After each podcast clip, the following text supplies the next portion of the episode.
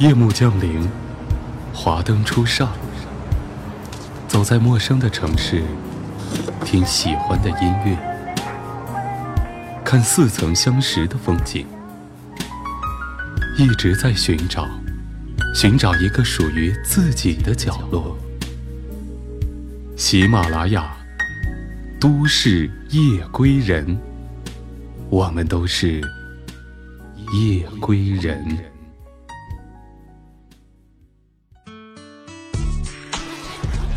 一个大大的背包，一台心爱的相机，一颗想走就走的心。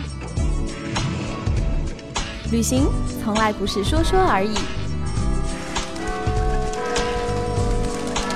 Voice Club 旅行专栏，闭上眼睛，跟我走吧。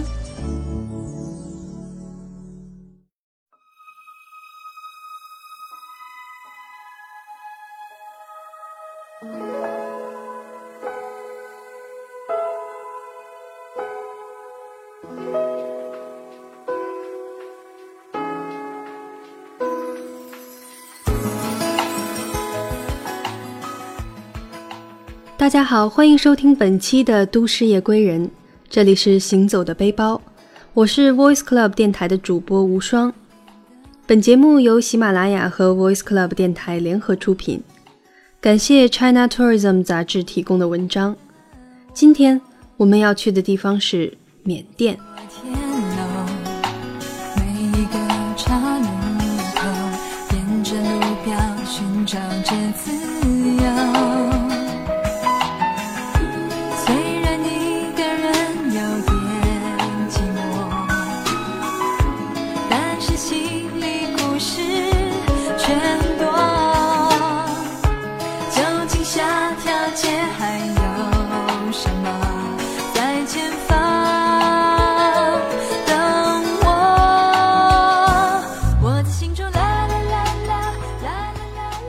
部美国国家地理拍摄于2005年的纪录片《缅甸禁地》进入我的视线。这部花费了十个月拍摄的纪录片，记录了印度洋安达曼海的缅甸丹老群岛的莫肯族坚守着自给自足的生活场景。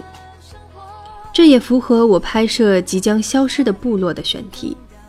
于是，与朋友订好机票，展开了这次莫肯族的探秘之旅。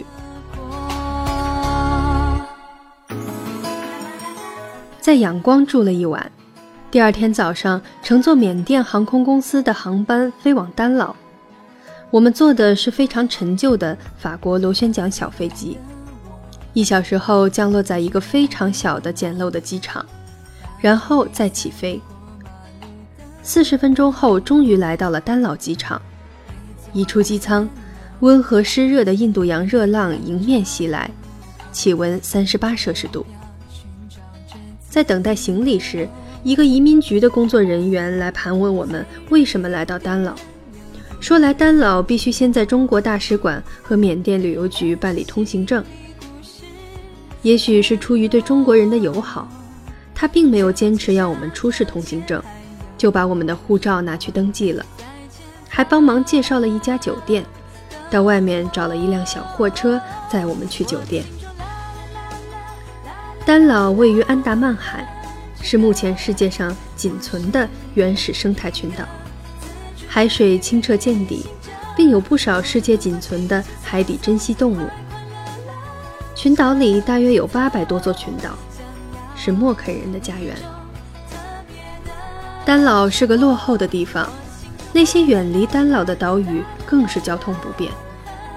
但是殖民地遗留下来的痕迹很重。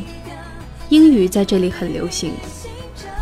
这里的人们善良、淳朴、热情，过着原始的生活，似乎很少受到外来文化的影响。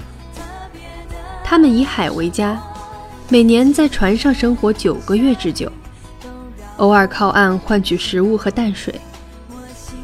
二零零四年的海啸给默肯人留下了深深的伤痕，也改变了默肯人的生活方式。海啸过后，许多莫肯人不得不把家搬到了陆地上。现在很少有莫肯人还坚持几个月在海上捕鱼，大部分人都是日出捕鱼，日落而归。一些莫肯人也开始从事捕鱼以外的工作，比如收集废品、家政、导游或是建筑工等等。此外，虽然莫肯族人还保留着独特的方言，可是越来越多的年轻人使用英语。当地人担心莫肯族海上吉普赛的文化即将消失。他们还在用最古老的方式造船，这种渔船叫做卡邦船。每只船都用一根独木在森林里做出大致的形状，然后托运到海滩边上。配上船头和棚顶，要花四个月。清晨时分，丹老码头已经热闹起来，那是人们一天生计的开始。阳光慢慢从高大茂密的椰林露出来，洒满一地。寺庙传来僧侣们朗朗的咏诵，僧侣们在民居前排成队，无声地等待着百姓们的布施。妇人头顶着瓦罐，在蜿蜒的泥土路上不紧不慢地走着。这是一个几万人的小城市，城市中间的小山上挺立着佛教寺庙、基督教教堂，还有伊斯兰清真寺，三者相互交融，相安无事。傍晚时分，船家在自家船上吃晚饭。他们是莫肯人当中为数不多依然坚持穿梭于这片群岛水域的人家。遇到一个路边拉客的的士司机，姓林，祖籍福建。我给他看 iPad 里的纪录片《缅甸禁地》，告诉他这就是我们要去的地方。他连声说知道知道，然后骑摩托车带我们来到码头，到处打听出海的船。最后找到一条莫肯人的大船，又给船长看缅甸禁地。船长说有一些地方很远，要走两天，他的船去不了，他可以带我们去部分地方，价格是三天六十万缅币，相当于人民币四千三百元。不过要后天早上才可以出发。码头上有一间简易的政府办公室。里面的工作人员见到我们过来盘问，并且要求登记护照。还好一切顺利。回酒店路上，我们问老林，如果请他给我们做翻译如何？他说没问题。我们又问要多少钱，他傻笑着说：“你们看着给吧。”第二天清晨，阳光非常好。我们登上大船，驶出港湾，掠过一个个大大小小的海岛，穿越一片片茂密的红树林，不时有莫肯人的渔船驶过。远处海岛上还出现了三三两两的莫肯人小茅草房。经过八个小时，终于到达了船长家所在的海岛。岛上最多的就是孩子和老人，一问才知道。年轻人都去了很远的大洋捕鱼了，要几个月才回来一次。夜幕降临，在船长家吃了一餐丰盛的海鲜晚餐，之后去他家后面的小河里洗澡，是一条冰凉的小山泉。晚上在沙滩边喝茶边聊天，很是惬意。抬头望天，繁星点点，非常明亮。次日，我们对船长说还想去原始一点的地方，他就带我们去了一个莫肯人居住的小岛，三小时航程。远远望去，看到三个村落。上岛走了一遍，发觉三个村落的生活条件有着天壤之别。第一个是信奉基督教的村子，有教堂，有学校，还有店。居住的房屋明显好得多。第二个是信奉佛教的村子，条件也不错，有寺庙也有学校，有钱人家自己发电。另外一个村子信奉原始宗教，房屋简陋，晚上黑灯瞎火。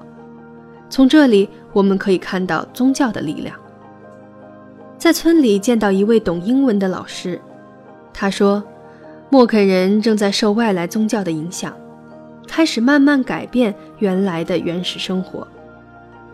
默肯族人是海上的吉普赛人，在海上坚守着游牧式的自给自足的生活，擅长潜水，每天在大海中捕猎生活必需品。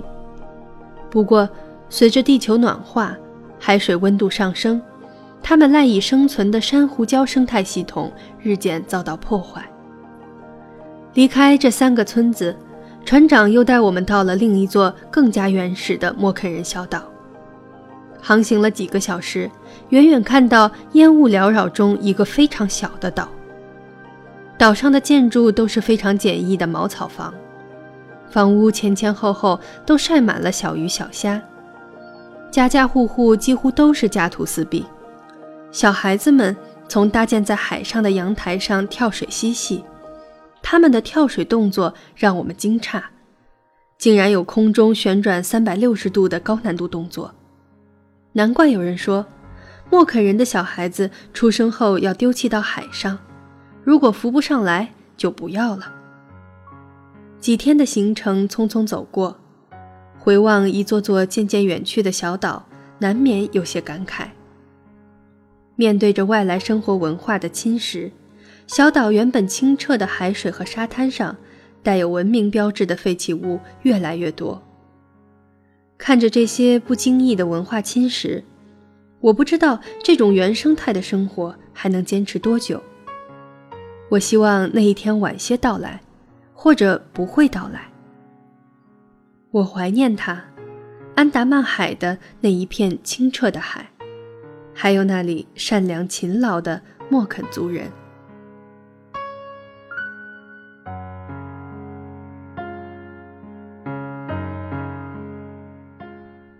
好了，今天的旅行就到这里，大家晚安。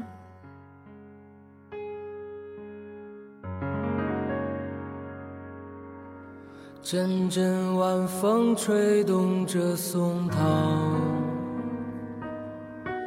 吹响着风铃声如天籁，站在这城市的寂静处，让一切喧嚣走远。只有青山藏在白云间。蝴蝶自由穿行在清间，看那晚霞盛开在天边，有一群向西归鸟。谁画出这天地，又画下我和你，让我们。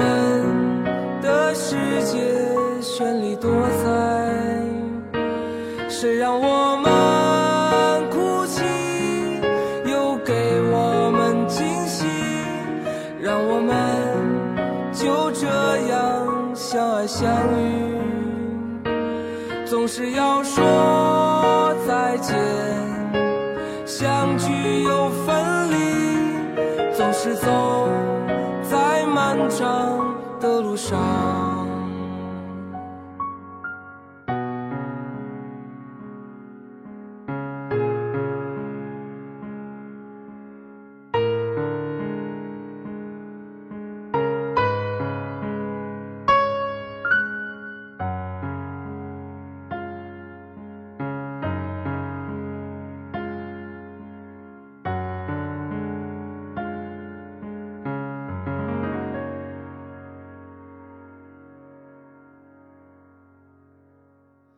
只有青山藏在白云间，蝴蝶自由穿行在清间，看那晚霞盛开在天边，有一群向西归鸟。谁画出这画下我和你，让我们的世界绚丽多彩。谁让我们哭泣，又给我们惊喜，让我们就这样相爱相遇，总是要说再见，相聚又分，是走在漫长的路上。喜马拉雅，听我想听。